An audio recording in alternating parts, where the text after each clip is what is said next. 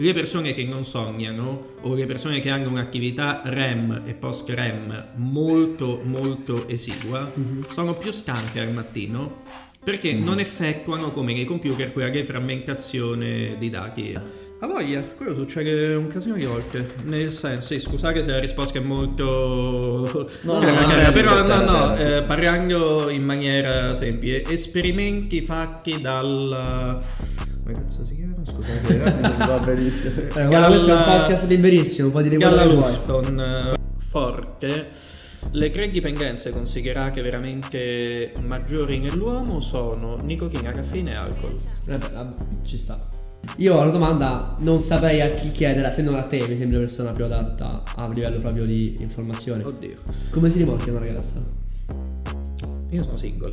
No, no. No, vabbè, che, A a, prescindere da questa proprio risposta- psicologico, cioè. Ciao a tutti ragazzi e bentornati in questo nuovo video del podcast Barbato, l'unico podcast in Italia under 20 ad unire conoscenza e divertimento. Oggi siamo qui con Corrado Schiavetto, psicologo e allievo analista presso Civa e oggi faremo un bel viaggio dentro la mente umana. Corrado? Ciao a voi. Allora, Ciao Corrado, ciao. iniziamo. C'è anche Leonardo con noi. Ciao a tutti. Iniziamo, iniziamo lievi. Iniziamo con eh, se puoi descriverci cos'è la psicologia, la definizione di psicologia.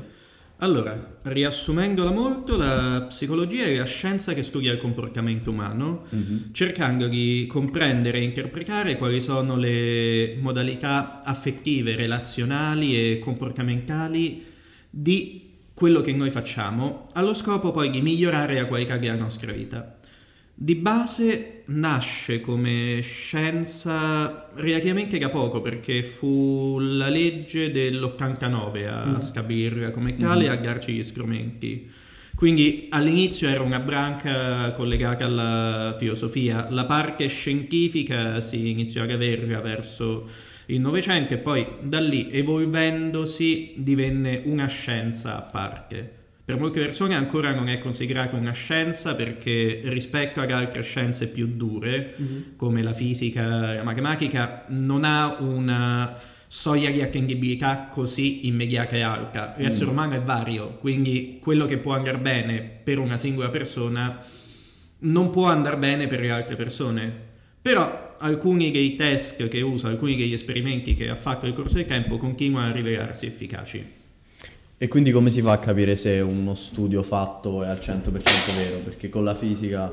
Eh, questa è una bella domanda. Allora, si possono dividere alcuni studi, per esempio gli studi di neurofisiologia o di psicofisiologia tendono ad essere abbastanza attendibili perché si basano su scan, risonanze magnetiche funzionali, PEC, quindi strumenti abbastanza attendibili, esatto. E quindi una reazione fisica tende a essere riproducibile in altre persone.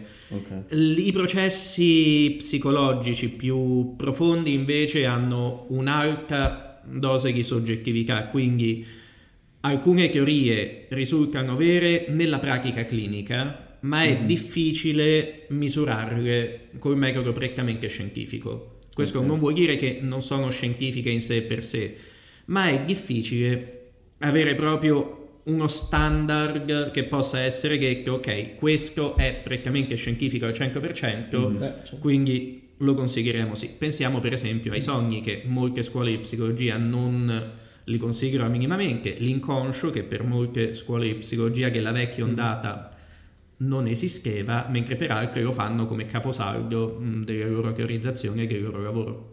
Ci riusciamo a dire in breve i sogni come funzionano, cosa sono? So che è un mondo, Eh. apriamo una parentesi enorme, però. Guarda, eh, ti posso dire, un, chiamiamolo un frullato delle principali teorie. Allora, i sogni nascono come elaborazione dei residui delle nostre esperienze sensoriali. Cioè, noi accumuliamo già esperienze sensoriali durante il giorno, cioè vediamo, Ok, sentiamo, odoriamo. Queste esperienze poi, quando dormiamo, vengono come in un PC, si fa la deframmentazione, Mhm. quindi vengono scomposte in minimi elementi. Il sogno, nel rielaborare questi minimi elementi, li ricompone assieme sulla base di un'emozione predominante. Ok.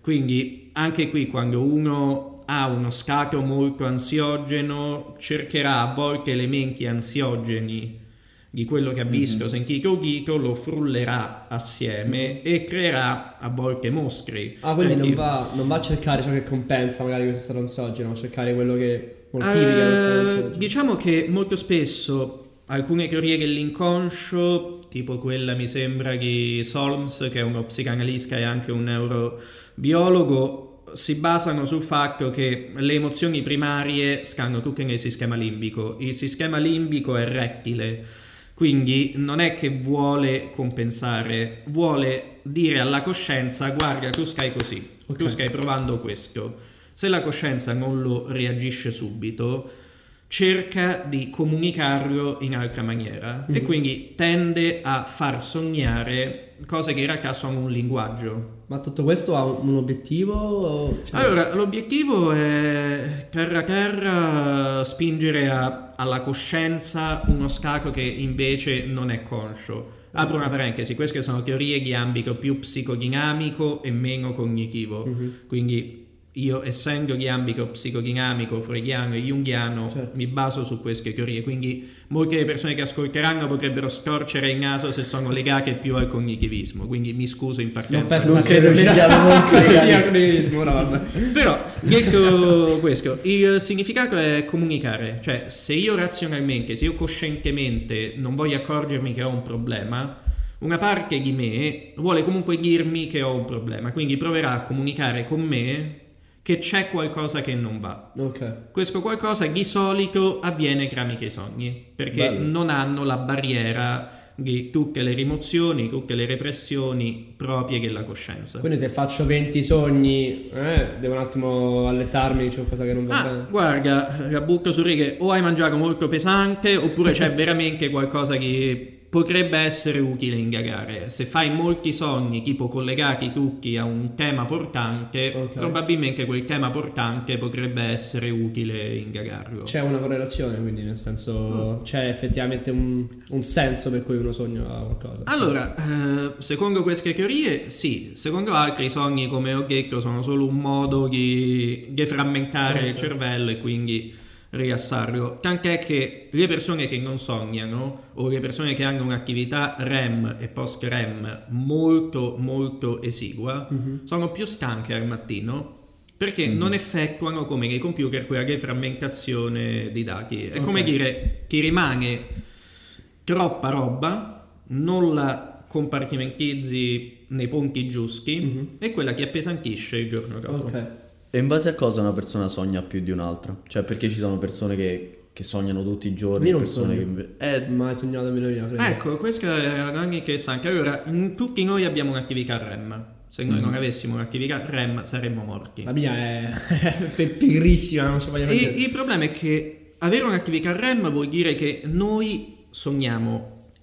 Quello che non accade è ricordarseli. Cioè le persone Ok. che dicono io sogno tantissimo, in realtà dicendo io mi ricordo tutti i sogni che faccio. Ok. ok. Le persone che dicono io non sogno mai, stanno dicendo in realtà io non mi ricordo nessun sogno che faccio. Quindi A tutti vo- sognano di base. eh, avere attività REM e post REM significa sognare. Ok. Quindi su questo non ci piace. Questo è scacovisco proprio negli esperimenti sul sonno, Ok. che le persone sognano. Quindi su quello sì. E perché al- alcune persone se lo ricordano più di altre? Allora io ti direi sulle teorie resistenze. Cioè, resistenze, cioè alcune persone tendono a voler dimenticare inconsciamente, io utilizzerò spesso il termine inconscio sempre per le teorie di prima, Certo. Mhm. a dimenticare inconsciamente i sogni. Perché? Probabilmente perché stanno comunicando qualcosa, come abbiamo detto prima, probabilmente perché c'è qualcosa che è rimasto lì. Probabilmente perché una delle cose tipiche per dimenticarsi immediatamente i sogni è appena svegli mettersi subito a fare qualcosa o mettersi subito a pensare a qualcosa ed è come se venisse Ok. sostituito il tutto. Ma è vero che io potrei, se con uno studio, eh, potrei imparare a controllare i miei sogni, tipo vivere una vita nei miei sogni. no? Sì, sogno lucido, sogno controllato. Le stanno vedendo adesso. Non ho la massima expertise per rispondere al riguardo, però Sostanzialmente ha molto a che fare con eh, medicazione controllata. Ok. Quindi, se la medicazione controllata funziona su determinate aree del nostro cervello ed è stato visto, è possibile possa anche aiutare a fare sogni lucidi. Quindi lo stesso, i sogni penso si colleghino anche alla memoria. La memoria funziona allo stesso modo. La memoria è un processo diverso dai sogni perché tocca una parte più cosciente. I sogni sono una parte più inconscia, la memoria sono una parte più cosciente. Noi ricordiamo, innanzitutto noi immagazziniamo esattamente nella stessa maniera con- di cui parlavo prima con i sogni, perché l'immagazzinamento è questo, io vi vedo, poi mi ricorderò di voi, cioè scomporrò quello che vedo di voi e che una parte si chiama codifica, cioè Ok. Faccio un esempio cara cara, quando noi parliamo al telefono, la voce diventa un segnale elettrico, viene passata, il segnale elettrico viene ritrasformato in segnale vocale. Un'immagine viene immagazzinata, codificata in segnali elettrici, che vengono chiamati tracce amnestiche, vengono immagazzinati in determinate aree del nostro cervello. Non c'è un'area specifica per la memoria, eh. ci sono varie zone del cervello che si occupano della memoria Ok. esistono accumuli di neuroni chiamati engrammi che sono responsabili del richiamo di specifiche memorie. Però non è che uno dice questa è l'area della memoria. Ok, quindi non c'è tipo. Non c'è No. l'ippocampo. L'ippocampo si occupa del richiamo di alcune memorie, ma non è che le immagazzina e basta. Ok. Quindi È in realtà più tutto complesso come sì, sì. quindi sì. Detto ciò, una volta immagazzinate è possibile recuperarle tramite stimoli, quindi questo è un processo. Poi migliaia di teorie sulla memoria, quella più classica è magazzino sensoriale, brevissimo. Io vi vedo, millisecondi ho la cosa sensoriale. Ok. Memoria a breve termine, 20-30 secondi, un po' di più.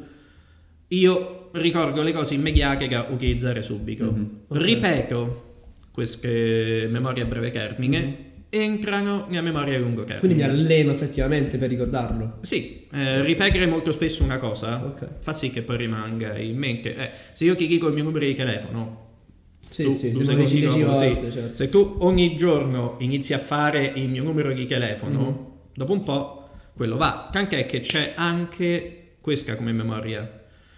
Le memorie sono semantica, procedurale, autobiografica. Ok, e- Un casinone. Molto- Sì. Però ci sono cose che effettivamente io adesso a, a pensarci, qualcuno mi ha detto una volta e me ne ricordo per anni, ma c'è un motivo? Le emozioni.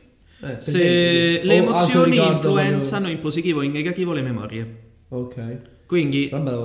Eh, se tu subisci un trauma, purtroppo, le possibilità sono due. O dimentichi immediatamente quello che hai subito, Mhm, che o te lo ricordi per sempre. Ok, c'è modo Ah, per yeah. recu- recuperare la memoria? Cioè, posso recuperare la memoria di quando avevo uno o due anni? Eh, allora, attenzione, fino a una certa età noi non possiamo biologicamente parlare di memoria perché non abbiamo formato le strutture dell'encefalo necessarie a tutta l'elaborazione. Difatti noi possiamo avere, questi sono studi abbastanza recenti, una memoria corporea di quando eravamo piccoli. Bambini nati pretermine, che quindi sono scati messi in quelle culle smaracciati, riempiti di aghi e songhini per vedere se sopravvivevano. Da adulti mantengono la sensazione corporea di fastidio Ah, brutto. a determinati contatti. Questo perché il corpo ha una sua forma di memoria prima che la mente.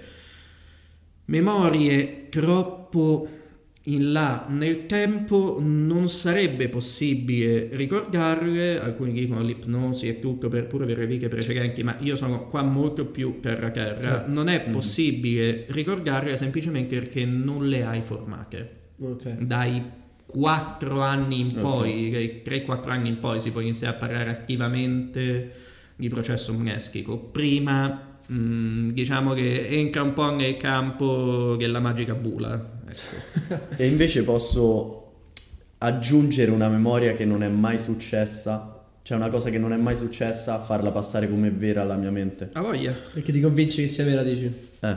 A voglia, quello succede un casino di volte. Nel senso, sì, scusate se la risposta è molto. No, no, sì, però no, no, eh, parlando in maniera semplice, esperimenti fatti dal.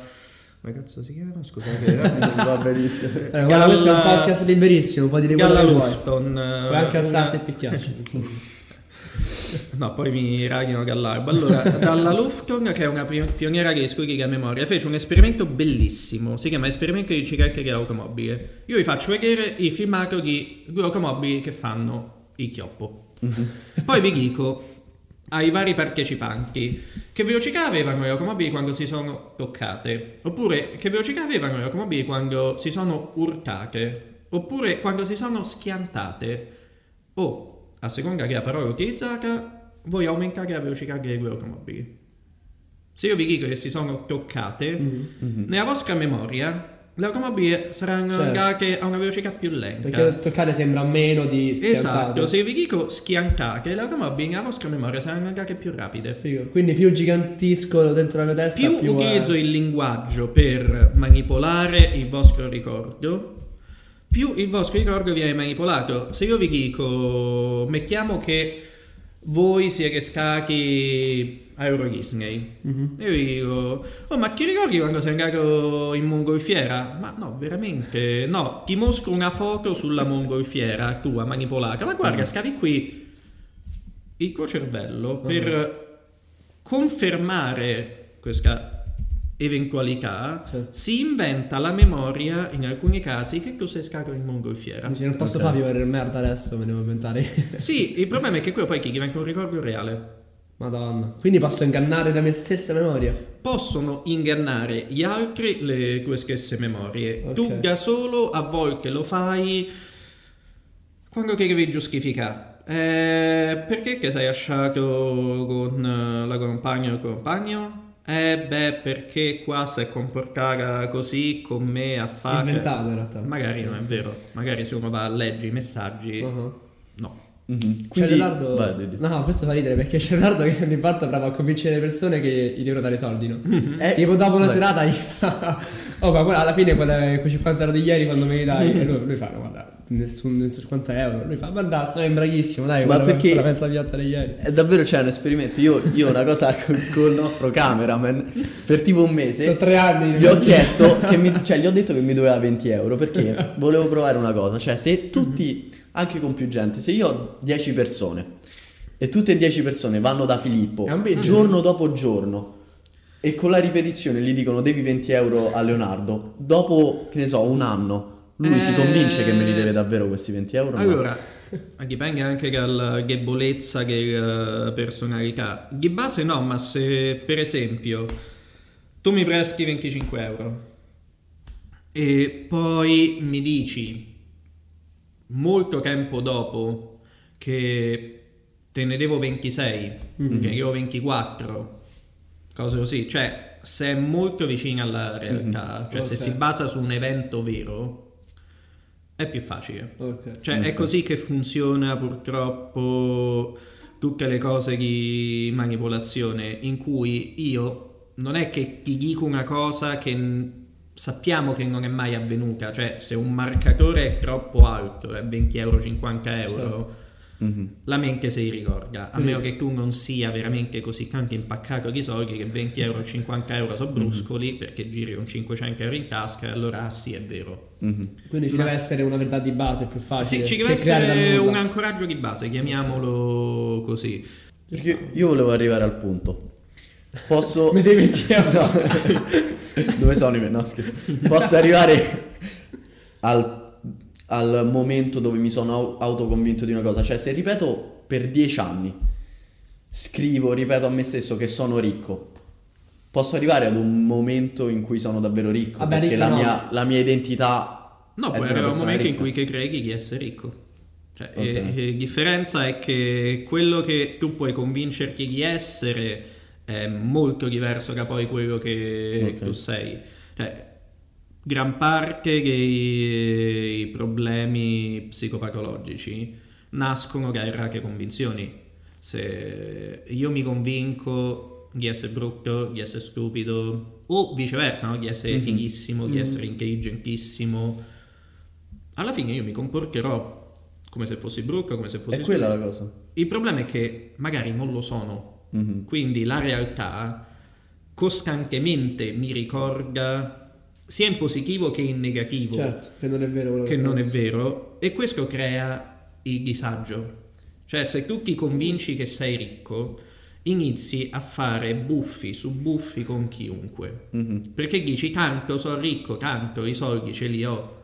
Quando però vengono a pignorarti casa, quindi la realtà entra e ti ricorda che no, non sei ricco, lì c'è il crollo. Se tu dici io posso fare di meglio, cioè io posso spingermi a fare di meglio, tutte cose di questo tipo, magari puoi iniziare un percorso che capo 2, 3, 4 anni ti spinge a fare qualcosa di più. Ora, esempio proprio personalissimo. Volevo scrivere un libro. Mi ci sono messo in testa. Non c'avevo mai. Nella mia casca continuavo a dirmi: Ma no, ma che ti pare che ti metti a scrivere un libro Mhm. e altro. A un certo punto ho cambiato la mentalità e sto finendo proprio adesso l'abstract, che non so se poi partirà o meno, da mandare agli Agostini. Cioè, Mhm. lì è stato semplicemente un ok, posso farlo, ok, voglio farlo, ok, mi metto a farlo, ma questo determina poi il cambiamento effettivo. Se tu ti ripeti sono ricco, sono ricco, sono ricco, ma poi rimani fermo, Ok, quindi devi, cioè devi agire come se fossi ricco per autoconvincere che sei ricco veramente, nel senso... è un, mis- è un mischio di cose, cioè il solo pensiero non genera un risultato, il pensiero può generare un'azione che può generare un risultato. Mhm. Voglio stare bene oppure voglio dimagrire.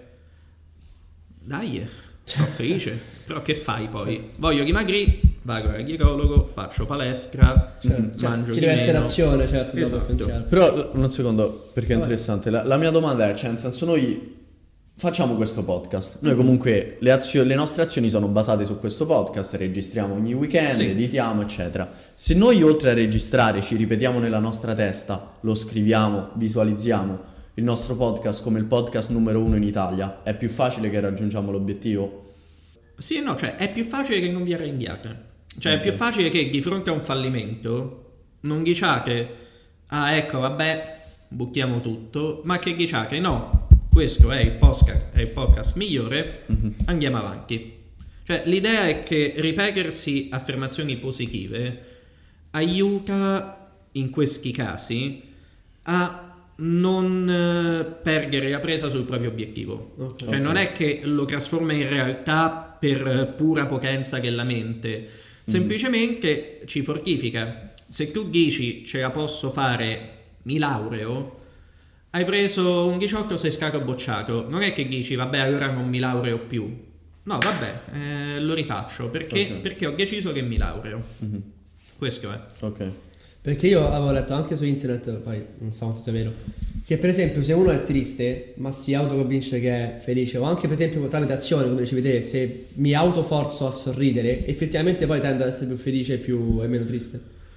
Oddio, dipende dalle persone. C'è un fatto che molto spesso alcune forme di tristezza sono talmente tanto lievi, non, non per essere offensivi, ma proprio lievi nel senso che non sono entrare così anche in profondità, che assumere un atteggiamento positivo può migliorare la situazione. Da lì però bisogna non confondere la tristezza con la depressione intesa come malattia mentale perché lì puoi sorridere quanto ti pare ma non, non ne esci, non ne esci così tanto facilmente. La depressione quindi è una malattia proprio diagnosticabile, è una malattia. Sì, il problema nasce dal fatto che con depressione chiamiamo qualsiasi cosa. Cioè, Eh, ti certo. svegli Molti col piede usano- storto, so depresso. Mhm. No, non sei depresso. Chi si sveglia col piede storto? Una persona mi ha dato buca, so depresso. No, sei E crische. come capisci però se se entri nella fase depressiva? Allora, innanzitutto un buon colloquio clinico Ok. risolve la cosa. Ci sono test che lo, che lo visualizzo. Poi, tornando alle scienze dure, eh, la depressione causa un calo di serotonina, noradrenalina e dopamina nel cervello. Cioè Madonna. tutto ciò che è un- responsabile zombie, di concentrazione, memoria e attenzione. Zero energie, quindi zero... Esatto, considera che i sintomi, i due sintomi cardine della depressione sono chiamati anedonia e astenia. Mancanza di piacere nel fare qualsiasi cosa, mancanza di energie fisiche e psichiche per fare qualsiasi cosa. Una memba, praticamente. Sì, non c'è perché la, la depressione è letteralmente un deprimersi, vuol dire proprio andare in basso, eh. Quindi è quello ed è considerata, era considerata nel 2017 dall'Organizzazione Mondiale della Sanità una delle prime cause di morte e disabilità nel mondo, la depressione. In America uno, un americano su 10 è depresso, in Italia abbiamo ad oggi 1.5 milioni di persone Mhm. depresse. Come si esce quindi da una fase depressiva una volta entratoci?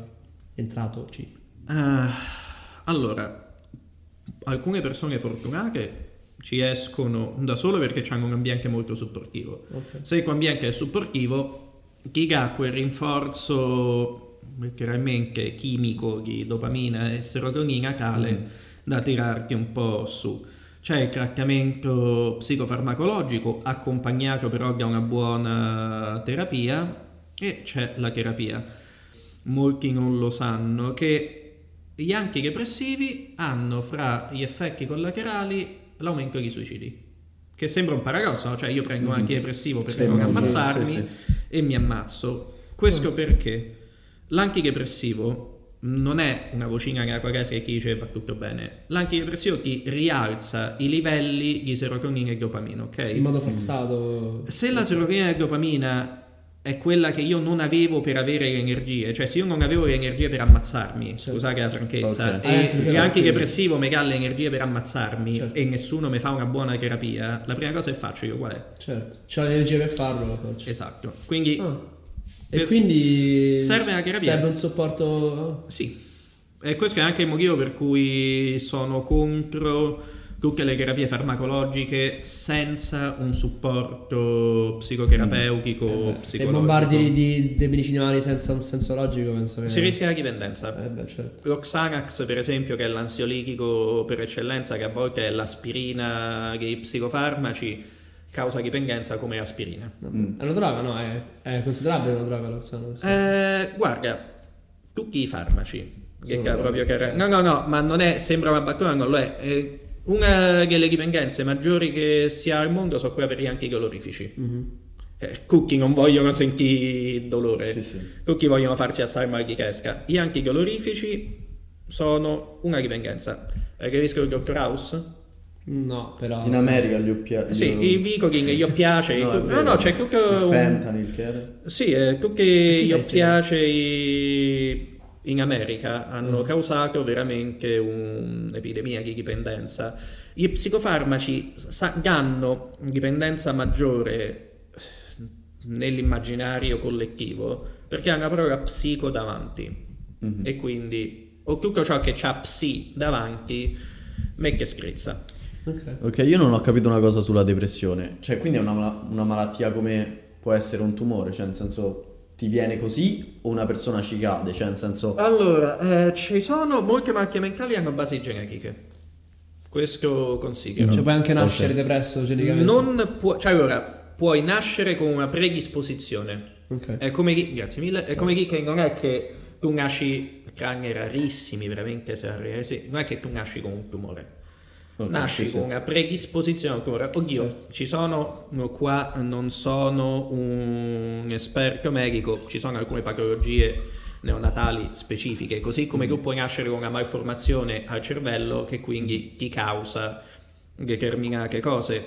Alcune malattie mentali quindi sono espressioni geniche, c'è Mm. una parte di genetica. E un esempio classico è la schizofrenia. La schizofrenia è una malattia mentale bella grave e hanno fatto un esperimento con dei gemelli. I gemelli hanno la possibilità entrambi di soffrire di schizofrenia dello 0,50. Mhm. Voi considerate che è altissimo lì che se il mio gemello è schizofrenico, Certo. io ho il 50% di Certo. possibilità di essere schizofrenico. Se io prendo un gemello e lo cresco in una famiglia e un gemello lo cresco in un'altra famiglia, una famiglia più sana, una meno sana, quella meno sana gli farà diventare schizofrenico, quella più sana non lo farà diventare Che schizofrenico. intendi con sana? Più felice? Supportiva. Ok. Mi piace il termine più corretto è supportivo, cioè uno può anche essere una famiglia infelice nel senso che è povera, magari non arriva a fine mese, che Mhm. arranca, ma che si supportano a vicenda. Ok. Quindi la felicità è veramente uno di quei termini complessi che ha che finire perché per esempio la mia felicità può non essere la tua, può non Certo. essere la tua, quindi anche qui dire che il fine della psicologia è la felicità è una parola bellissima, ma quale? È troppo soggettivo. Eh beh, esatto, sì. si dire parlato che pure... No, vabbè, sì, io poi volevo chiederti cos'è la felicità in psicologia, però mi hai Eh. appena risposto, nel senso non c'è la felicità. La felicità, io ti direi che è lo star quiete, bene con se stessi e con gli altri, però è l'autorealizzazione, il trovare il proprio posto nel mondo senza doversi incastrare a forza. So migliaia di questi termini. Alcuni direbbero la felicità è avere un bel lavoro e essere ricchi. Mhm. Questo Però però è un altro, c'è un'altra. Diciamo è un'unione di fattori, cioè non Sì. è un singolo fattore, non è essere ricchi, è essere ricchi, avere una bella famiglia, Sì, sì. essere in Eh, salute. tu- tu considera, sì, c'è uno psicologo che si chiama Maslow che ha fatto quella che La si chiama piramide. la piramide dei bisogni. Vabbè, mi a me alzo interessa. vado via, cioè non sa cosa dire. No, è che in cima alla piramide c'è il bisogno di autorealizzazione, Mhm. autodeterminazione e autorealizzazione, che equivarrebbe, per dire in maniera molto poetica, diventare la, vi- la versione migliore di se stessi. Mhm. Ok. Questo potrebbe essere uno scopo della psicologia, aiutarti a diventare la versione migliore di te, che non è quella che magari io ho in testa per te. Cioè, Mm. tu vieni da me che io e penso, ma guarda, questo ragazzo sarebbe benissimo a fare questa facoltà o a fare questa cosa, ma tu magari non vuoi. Cioè, quindi non è che io devo farti fare questa cosa, perché io non so te. Se tu Mm. mi dici, guarda, sì, la mia famiglia è di medici, ma io voglio fare il musicista, non è che ti dico, cazzo fai, diventa Mm, medico certo. che poi vivi di rendica tutta la vita. Mhm. No, vedo se è veramente il tuo sogno, vedo cosa puoi fare, cosa non puoi fare, vedo come va la vita. Se poi tu vuoi diventare un cantante, dai, quello ti rende felice, sì, Mm. a posto. Ok. Abbiamo parlato di come alcuni farmaci possono poi creare dipendenza. Mhm. E quali sono le dipendenze più forti per l'uomo? Quelle da cui sono più difficili poi sfuggire? Ah, bella domanda. Noi abbiamo alcune idee in mente, poi.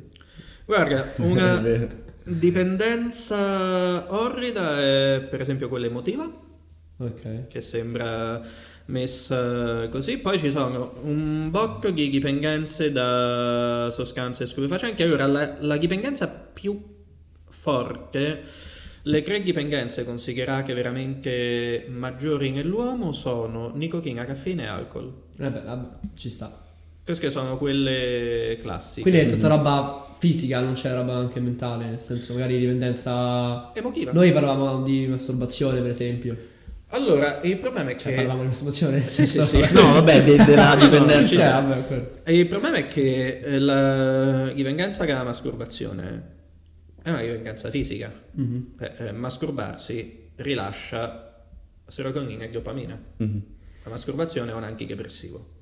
Ve la dico proprio. La masturbazione è antidepressivo. Sì, basta non esagerare perché poi causa dipendenza, appunto. Però eh, la masturbazione, cioè tutto il fatto, innanzitutto aumenta il battito cardiaco, aumenta la circolazione sanguigna, acuisce all'inizio i sensi perché il corpo si agita. Mhm. Poi il cervello rilascia nel momento dell'orgasmo dopamina e serotonina.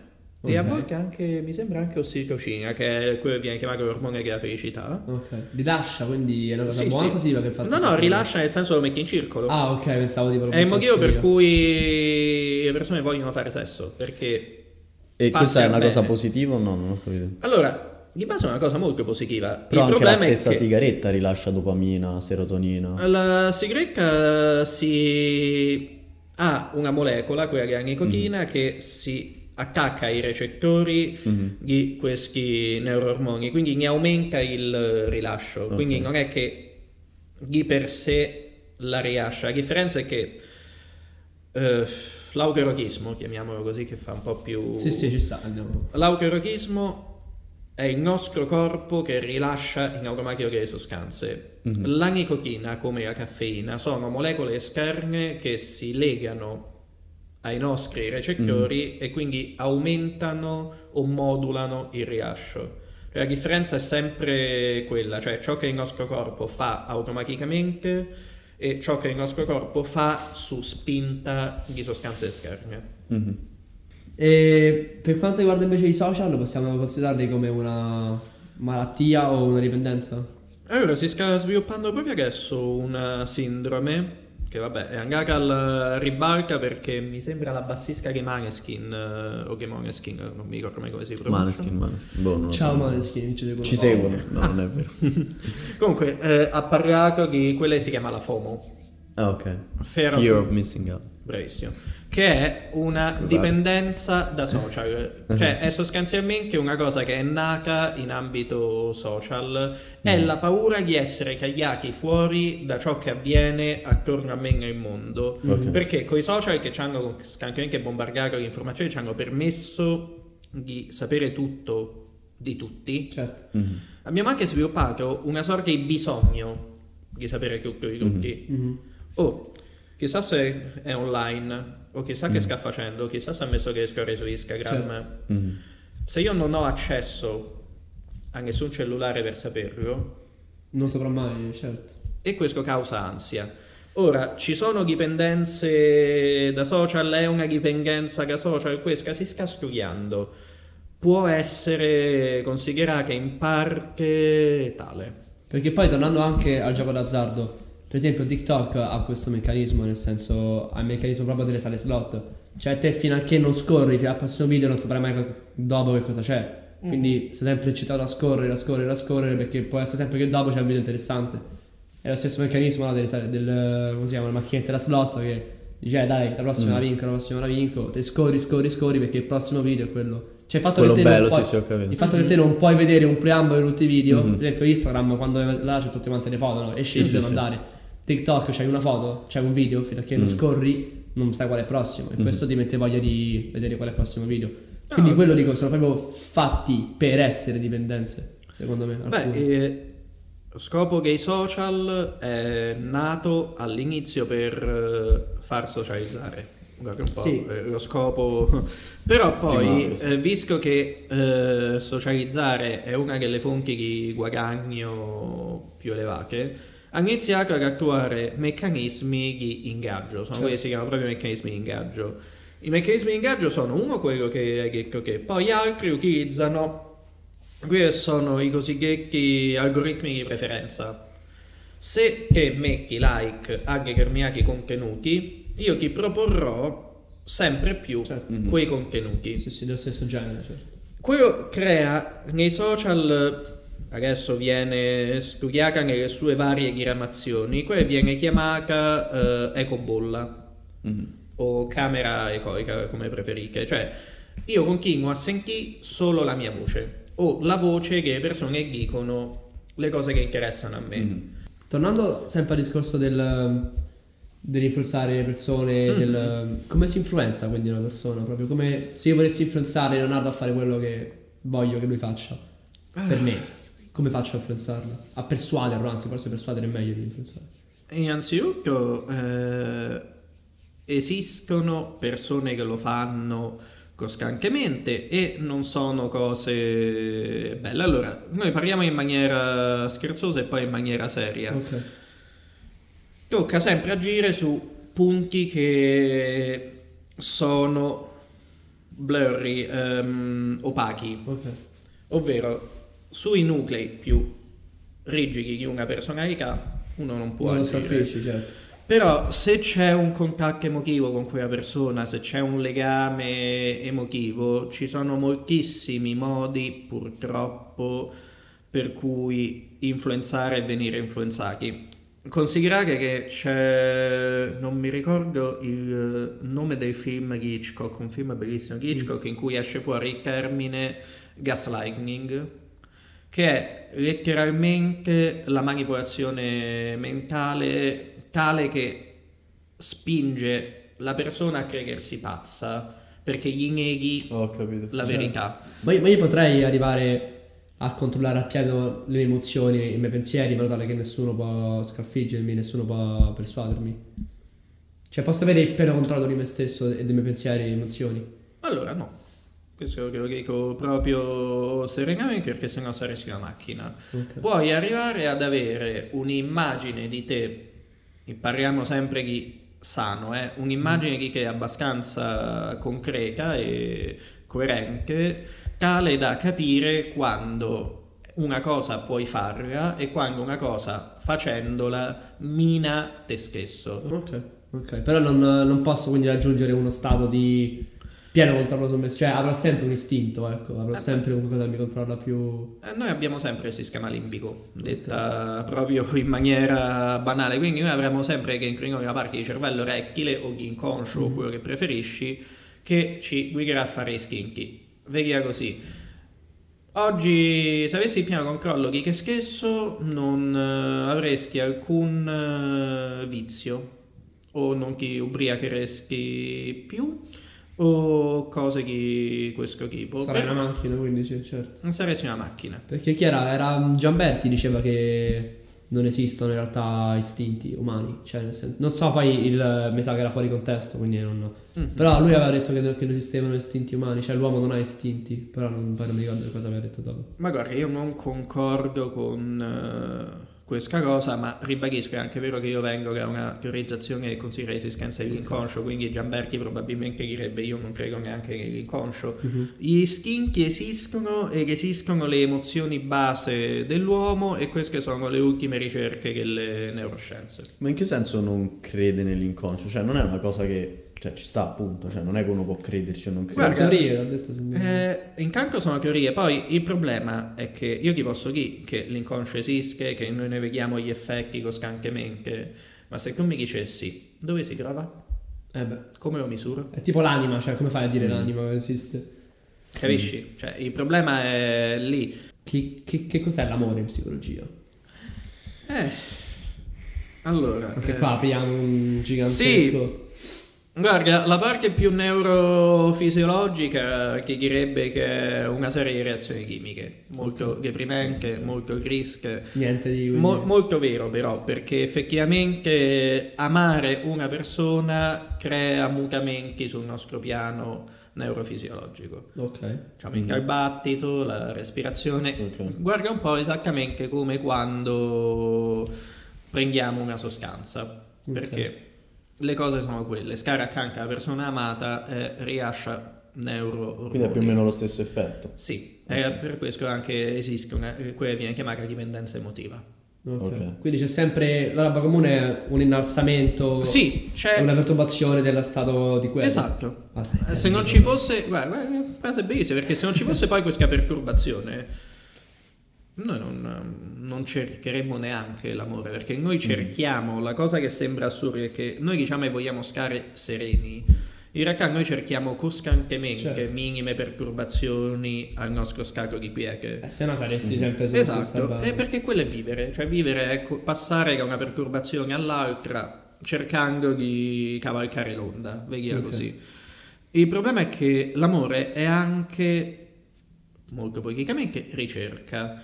Non ricerca della fantomatica metà mancante della nostra vita, ci sono molte persone che si basano su questa cosa, io le rispetto, ma se noi cercassimo la metà mancante della nostra vita, la trovassimo, la perdessimo, Eh beh, eh, poi eh, saremmo fregati per l'esistenza.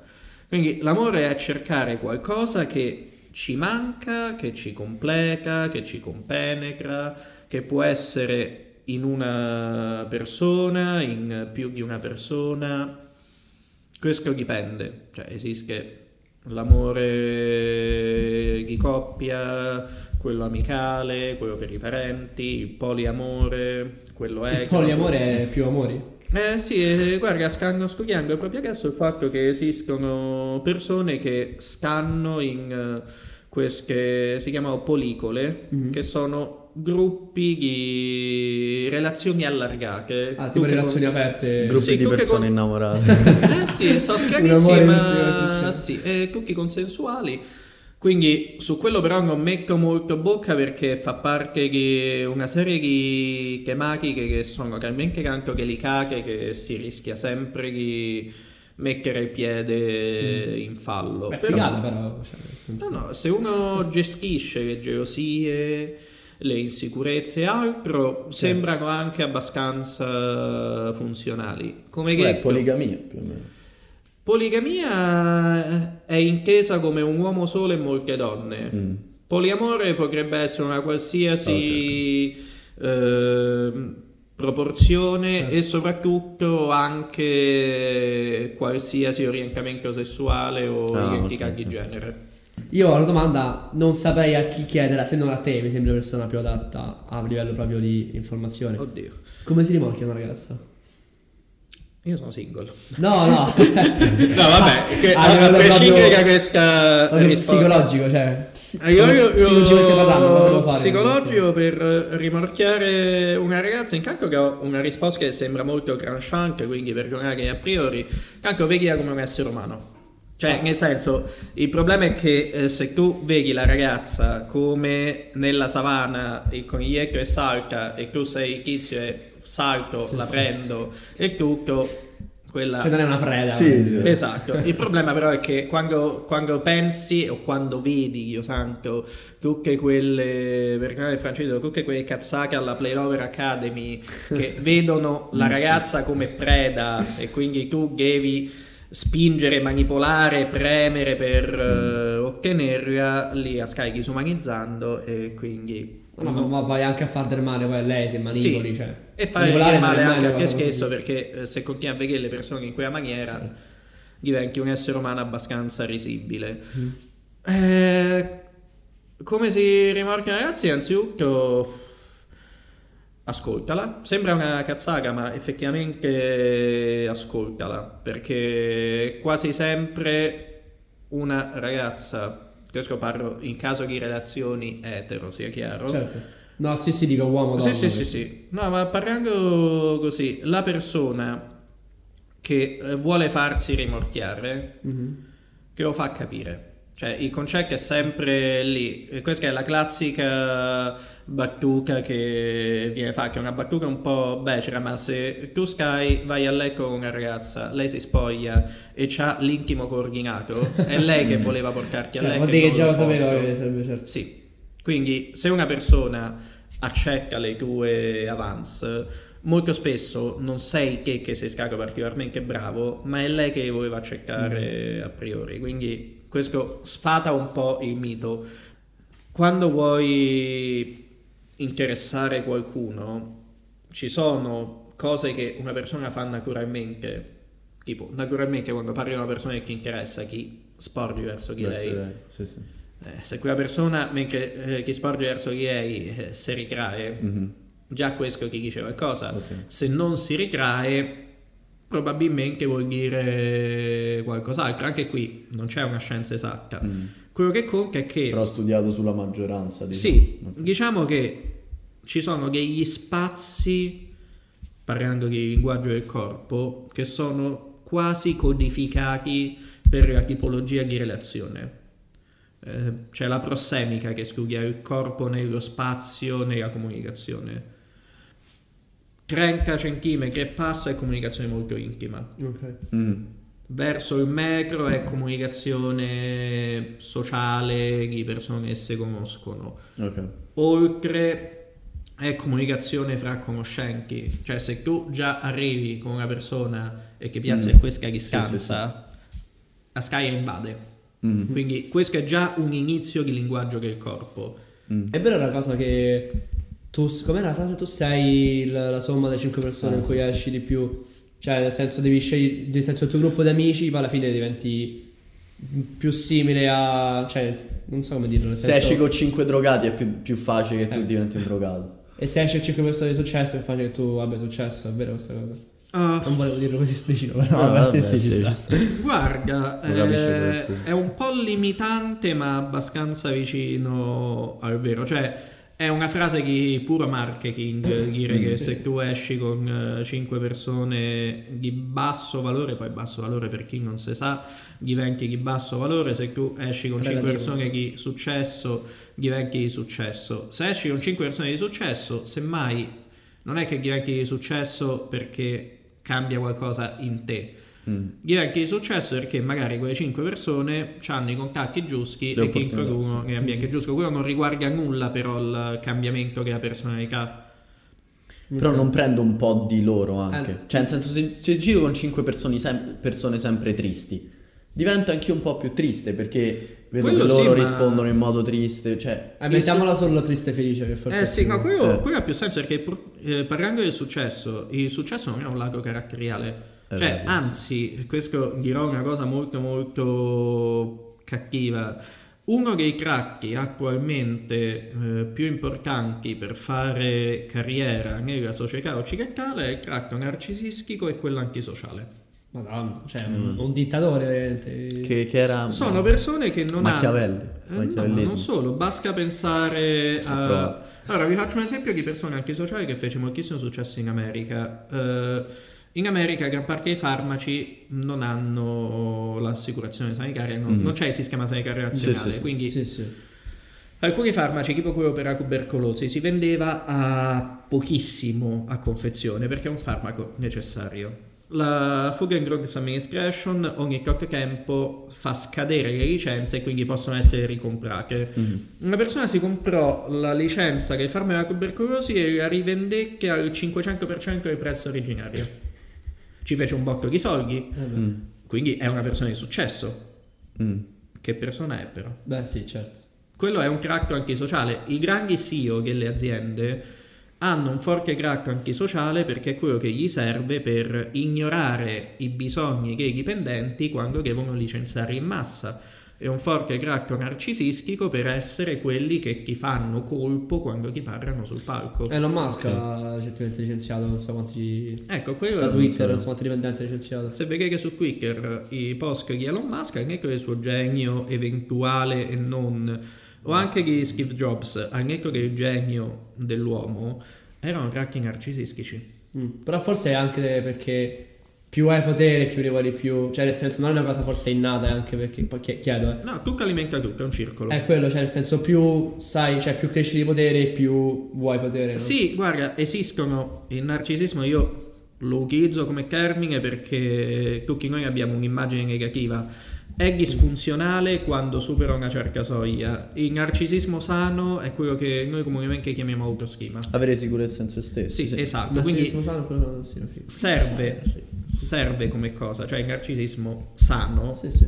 serve. Il problema è che Mm. il limite del narcisismo sano è quanto male facciamo agli altri e quanto ci interessano Certo. gli altri.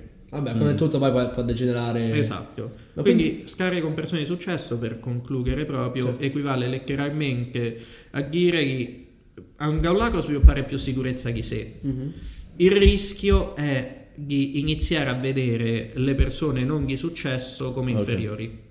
Ok. Vabbè, poi deve essere bravo te a capire qual è il limite, Esatto. qual è reale e non reale, quanto stai esagerando, quanto no. Quanto vuoi E far quindi parte ho- di quel gruppo, quanto no. Oltre a questo tratto narcisistico, quali sono altri tratti che, che hai visto sono in comune con le persone di successo? Diciamo successo monetario, magari negli sport e queste cose. No, ma anche, anche magari persone successo nel senso proprio sì a tutto tondo non monetario però non nel senso persona- ecco tipo no, un successo anche per un atleta ecco Allora, Eh, sì. un in- bravo atleta In senso molto positivo la- l'autoschema, Ok. che poi può diventare appunto un narcisismo e lì dipende.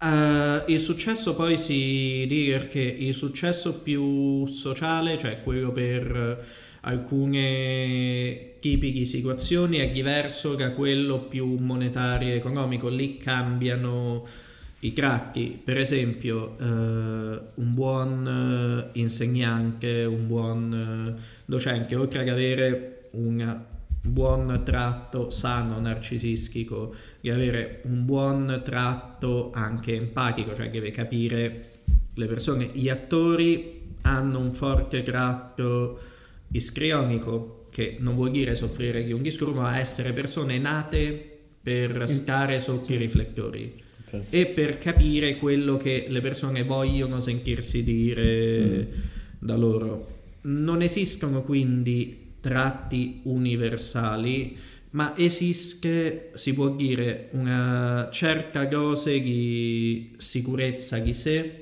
Mhm. che è necessaria a prendere scelte anche quando sembrano andare contro l'opinione comune.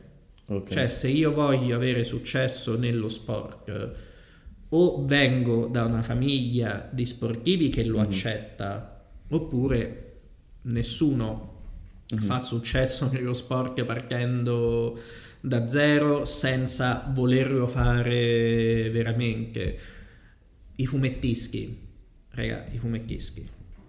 Chi se uno dicesse adesso vado a fare carriera nel mondo del fumetto, Sì, nessuno gli darebbe, ovvio. ovvio. però se tu insisti, insisti, insisti, ci credi, c'hai talento, eh, perché, o meglio, c'hai talento, c'hai impegno nel migliorare il tuo talento. Sì. Questo è sempre la cosa, perché il talento di sé per sé non esiste, esiste la minima predisposizione e poi Ok.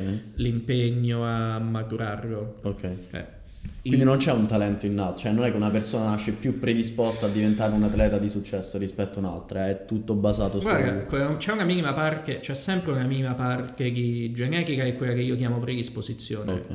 Cioè, Che, che è casuale, cioè nel senso non puoi governarla. dipende dai genitori. E ne Quindi- stavamo parlando ieri, appunto, perché non, non sapevamo se una persona um, aveva successo più su base genetica che su base di impegno. La mia teoria era non è che una persona di successo ha sempre più merito che una persona non di successo, perché magari c'è nata già predisposta a essere successo. Cioè non è che si è fatta il culo per diventare una persona di successo. Guarda, cerco di fare anche qui, scusate se mi dilungherò, cerco di No, fare un no. discorso No, un po' ampio. Ora, prendiamo una... un bambino. Ok. Nasce in una famiglia eh, middle upper class, medio alta È quello borghesia. diciamo viene. Seguito, gli vengono forniti libri, Mhm. viene, eh, parliamo di un bambino positivo, quindi una famiglia positiva, viene supportato dai genitori, viene seguito dai genitori, gli vengono forniti libri, innanzitutto un ambiente supportivo genitoriale con stimoli, Mhm. che possono essere libri, giochi o altro, modifica la plasticità del cervello, crea Mhm. più connessioni neuronali, è quello che si chiama sinaptogenesi, cioè quindi amplia le connessioni neuronali, quindi ti fornisce sin da piccolo un bagaglio di base. Mettiamo che questa famiglia è bilingue, Mm. bam, parti già imparando Vabbè. due lingue e Mm. magari la tata ha una lingua extra, bam, c'hai già Mm. tre lingue, stai già in una situazione del genere, ti mando in una scuola che migliora il tuo talento. Mm-hmm. Quindi quella che era la mia plasticità neuronale, già Certo. era così. Magari in quella scuola ci vanno anche i figli di altre persone di medio-alta borghesia. Mhm. Io, i genitori conoscono i genitori, io divento amico dei bambini di genitori importanti. Si crea tutta una rete di conoscenze. Si crea una rete. Io salgo, faccio licei tipo il classico liceo che ti dà. eh, cosa sono i classi? I classici o quelli sperimentali, cioè licei dove comunque si crea comunque una buona rete. Poi università, università classica, scusate che qua sembra fare una pubblicità, dove ci vanno persone e poi hanno subito contatti con il mondo che lavora e tu, che è Certo. LUIS. Ok. Lui su università private perché magari questa persona al netto di tutto comunque è diventata intelligente, comunque parla tre lingue, comunque è capace. Cioè non è che sto dicendo non lo è, Certo. però perché lo è? Per tutto il progresso. Mhm. Ora poniamo che nasca in una famiglia povera un bambino, ovviamente è un'ipotesi fantasiosa, sia chiaro, ma con lo stesso corredo genetico. Ok. Quindi già. Ok, sì, sì, sì. Di base hanno lo stesso corredo genetico. La famiglia è supportiva, ma non gli può dare tutti gli stessi stimoli. Certo. Non parlano, non sono bilingui, parlano magari una lingua sola e magari quella lingua è anche non la lingua della società in cui vivono. Un romanaccio magari, nemmeno Sì, italiano. Esatto. Fai il liceo e tutto, eh, non può andare nella scuola privata figa, deve andare nella scuola comunque pubblica, bella, ma quello che è. I genitori sono quelli che sono, puoi avere culo che, che capita il genitore che ha famiglia ricca, puoi non avere culo così. Vai all'università, devo fare gli esami e devo anche però mantenermi, perché i miei non è che come nell'altro figlio mi fanno l'affitto che casa, mi danno tutti i soldi e quindi io posso concentrarmi solo sullo studio. Questa persona con lo stesso predisposizione di base non è che non diventa di successo perché non aveva lo stesso talento innato, non diventa di successo perché certo. Esatto, se poi c'ha la svirgolata che si impegna veramente tanto, se fa il culo facendo quattro lavori, si laurea e poi diventa comunque una persona di successo, bene perché non contava quello. Questa qui farà meno fatica Ok. a diventare di successo. Ora parliamo un po' della mente e della legge dell'attrazione, che è comunque un, um, un discorso, di un- una cosa di cui si parla molto ora, di cui magari non si parlava prima. Quindi cos'è questa legge dell'attrazione? Davvero funziona? Esiste? La legge dell'attrazione mi sembra che si basi sul fatto che se desideri ardentemente qualcosa, questo qualcosa tende ad avverarsi. Mhm. Allora, esiste, non ne ho la minima idea, sono molto onesto, so che esistono una serie di meccanismi che noi adottiamo. Allora, innanzitutto una cosa molto vera è che il nostro cervello non ragiona per negativi. Ok. Cioè? Esempio scemo, ok? Pensa a un elefante rosa.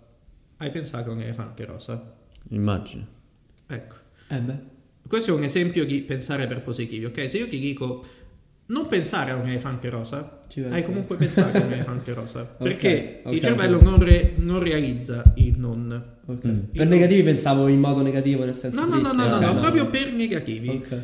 Quindi dire il non voglio che mi succeda questo, Mhm. in realtà ci pone in una condizione eh, tramite la quale siamo costantemente concentrati su quello che non vogliamo che Ok. ci accada. Ok. Questo fa parte anche del il tipico caso del scusa, eh, ora non chiamo questa persona, ora non chiamo questa persona, ora non penso a questa persona, ora non penso a questa Ci persona. penso. Scacco Certo. scancamente nella mia testa. Poi un altro meccanismo psicologico che viene spesso ad adottarsi in ambito negativo è quello che si chiama eh, la profezia che si autoavvera. Io mi convinco tremendamente che una cosa accadrà e senza volerlo inizio una serie di atteggiamenti e modalità affinché quella cosa accada. L'esempio classico è con le coppie gelose. Mm. Io penso che il mio partner mi tradisca. Mi convinco anzi che il mio partner mi stia gradendo. Ok. Inizio ad adottare una serie di comportamenti ossessivi verso il mio partner. Voglio controllare il cellulare, voglio sapere esattamente dove sta, voglio sapere tutto, i controlli le schiglie, perché so convinto che mi stia gradendo. Il mio partner, alla fine, poiché il rapporto con me non è più positivo, non è più costruttivo, non è più funzionale per entrambi, cosa fa? È predisposto a tradire. Sì, E quindi... quindi vai, vai, di per scusa. sé la legge dell'attrazione non è che è- crea una mistica connessione fra due eventi. Mhm. Tornando al discorso iniziale, ci pone, come succede in moltissimi casi, una predisposizione mentale affinché noi siamo volti a ottenere qualcosa che vogliamo o paradossalmente a ottenere qualcosa che non vogliamo, sempre per il discorso che eh, ragionare in eh, negativi. Se noi pensiamo ardentemente che vogliamo conoscere una ragazza, nel bene o nel male agiremo per poterla conoscere. Mhm. Quindi funziona anche al contrario, diciamo, anche in, in diverso, cioè nel senso... Mhm. Ok. E quindi la stessa cosa anche con, cioè, se io penso diventerò ricco, diventerò ricco, diventerò ricco, mi metterò nelle situazioni, farò quelle azioni che mi porteranno a diventare ricco. Beh, Quello è un sì. esempio, stessa cosa con il podcast, per Se esempio. vai a essere felice magari. Cioè, Vai a essere eh. felice, vai a essere felice che... Voi volevate fare un podcast. L'avete pensato molto, avete detto ok, allora proviamo a vedere se troviamo uno studio, proviamo a vedere se troviamo i microfoni, proviamo a vedere se troviamo i materiali. Questa possiamo chiamare la legge della creazione, ma è anche un semplice trasformiamo un nostro desiderio in azioni concrete Mhm. per ottenerlo. Se fosse scarico solamente io mi siedo qua Ok. fermo E penso sì. voglio avere il mio podcast non è Mhm. che mi bussano alla porta dicendo ehi tieni il tuo podcast Ovvio, ovvio, quindi affiancato al lavoro comunque. esatto C'è sempre questa roba che, mh, cioè, immaginazione, pensiero, però poi devi anche fare perché sennò finisce Mhm. là, muore là. sì perché Mhm. noi non siamo pure menti prive di corpo e non viviamo solo nella nostra fantasia Mhm. Mhm. Questo mi porta alla domanda, qua forse anche apriamo, vabbè. Come funziona l'immaginazione? Cioè, come posso immaginare... Io, eh, questa cosa che mi sono sempre chiesto. Come posso immaginare qualcosa che non mi è mai successo? Bella cioè, come può il mio cervello pensare a qualcosa che non sia successo? che io quando abbiamo parlato dei sogni Eh, stesso, stesso ragionamento. E quello che tu immagini che non ti è mai successo in realtà ti è per certi versi successo è sempre preso in parte dalla realtà. Scomposto quella. Questo è quando uno parla di sogni a occhi aperti. Se noi invece immaginiamo un nostro futuro felice, Mhm. Quello è semplice, fa parte del eh, pensiero umano. Il nostro pensiero è proiettato verso il futuro, è rivolto al passato ed è concentrato sul eh, presente. Noi possiamo pensare al futuro in parte perché dentro di noi facciamo infiniti, rapidissimi calcoli che, di cui non ci accorgiamo minimamente, basati su tutte le nostre esperienze passate. E anche qui cerchiamo nel pensiero o di seguire le nostre esperienze passate o di distaccarci da esse. Ok. Quando elaboriamo un'immagine mentale di quello che vorremmo fare, noi stabiliamo una serie di schemi.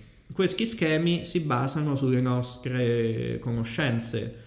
Ora, noi non possiamo pensare per certi versi a cose che non abbiamo mai sentito o visto.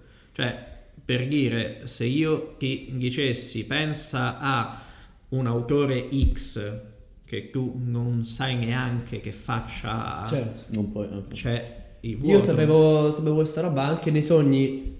Le- cioè, il cervello non, non riesce a immaginarsi, a creare una fascia dal nulla. Cioè, sono sempre facce che noi abbiamo già visto da qualche altra parte. Sì, sono, tra l'altro non sono mai a volte facce totali.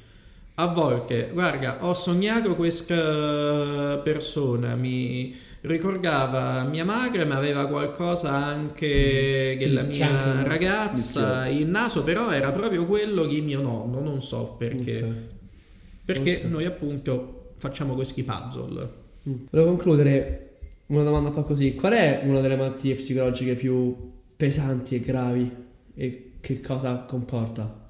Eh, allora. Cioè, tipo, non lo so, magari è una cosa che proprio ti distacca dalla realtà completamente. Una delle malattie più gravi attualmente è una di quelle che è considerate abbastanza da molte persone debilitanti e grave è la schizofrenia. Eh beh, sei proprio distaccato dalla La schizofrenia Non è so come funziona la schizofrenia. Schizofrenia è una patologia abbastanza grave con eh, un impianto allucinatorio pesante in cui, senza entrare troppo, troppo nel eh, dettaglio, è come se ci fossero due realtà. Oh, La tua realtà è una realtà creata da allucinazioni, false credenze, immagini irreali su di Mm. te e sugli altri. Ok. Quindi è sia un vedere cose che non ci sono, Mhm. sia un pensare cose che non esistono. Mhm. Quindi tutta la tua vita stai perennemente in un confine fra ciò che è reale e ciò che non è reale. Madonna. Questa è debilitante in quel verso. Poi, come ho detto, adesso fra, viene considerata la, le gravissime forme di depressione, come ho detto, cause di disabilità. Cioè, eh, Ah, sì. proprio a livello... Cioè, tu sei proprio un disabile se hai qualcosa di... Vieni, allora, l'Organizzazione Mondiale della Sanità consi- avevo detto nel 2017, ha proprio detto una delle principali cause di morte, come abbiamo Sì, detto, sì. è di disabilità. Sì. Perché ad alti gradi di depressione tendi a perdere parti delle tue funzioni. Ok.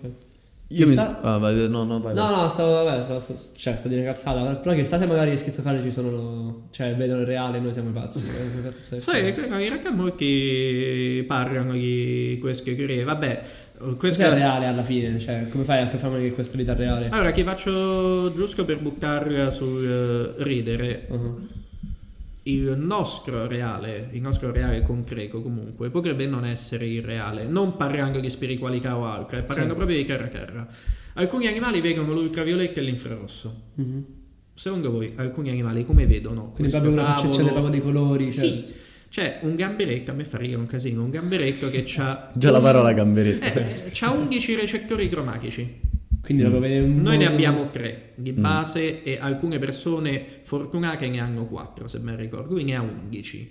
Quindi effettivamente con 11 recettori cromatici cosa vedi? Cioè lui crea colori che noi neanche sappiamo. Sì, che noi non sappiamo neanche che esistano. Uh-huh. Cioè, vuol dire che i suoi recettori percepiscono lunghezze d'onda, perché il colore è una lunghezza Certo. d'onda, di cui noi non sappiamo neanche l'esistenza. Quindi la realtà per noi è questa realtà a tre colori, tridimensionale e tutto.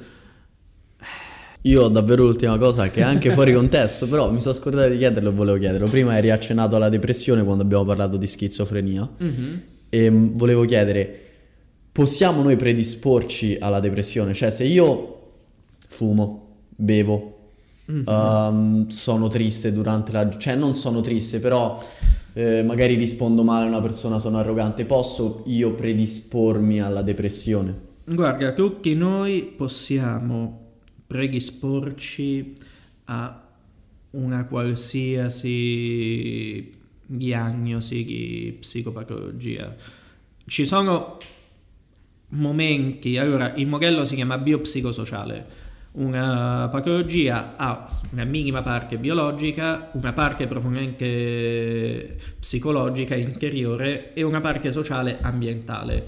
Se il tuo ambiente non è supportivo, se tu non hai le forze interiori per contrastare l'ambiente supportivo, se tu biologicamente hai un calo naturale di dopamina, sei più Mm. portato. Ok. Se c'è una combinazione diversa di tutto ciò, puoi svilupparne un'altra. Noi Mm. di base non è che siamo sempre a soglia zero, cioè noi abbiamo Grazie. quelli che poi vengono chiamati disturbi come tratti di personalità che stanno sempre a un determinato livello, ok? Di solito vengono arginati da un alto funzionamento, cioè noi siamo sani non se non abbiamo nulla, Mm. ma se ciò che abbiamo è in equilibrio con la nostra capacità funzionale di vivere bene. Quindi tu magari puoi avere un tratto depressivo più alto che il mio, io posso avere un tratto narcisistico più alto del tuo, ciò non vuol dire che tu soffri depressione, io soffro di narcisismo. Diventa un disturbo quando la tua capacità di funzionare decade e quindi il tratto prende il sopravvento. Perfetto. io, io ho finito. Vabbè. Signori, grazie mille per aver visto l'episodio di oggi. Corrado, grazie mille, scusaci Ah, beh, che- che- di questo immenso pippone che ti abbiamo, che ti abbiamo chiesto. Sei stato molto esaustivo, devo dire. Hai risposto Eh, bene. felice. Tutte le domande, noi Sì, volevamo sì, quello. sì, sì. E ragazzi, ci vediamo al prossimo episodio. Ciao a tutti. Ciao a tutti, grazie Corrado.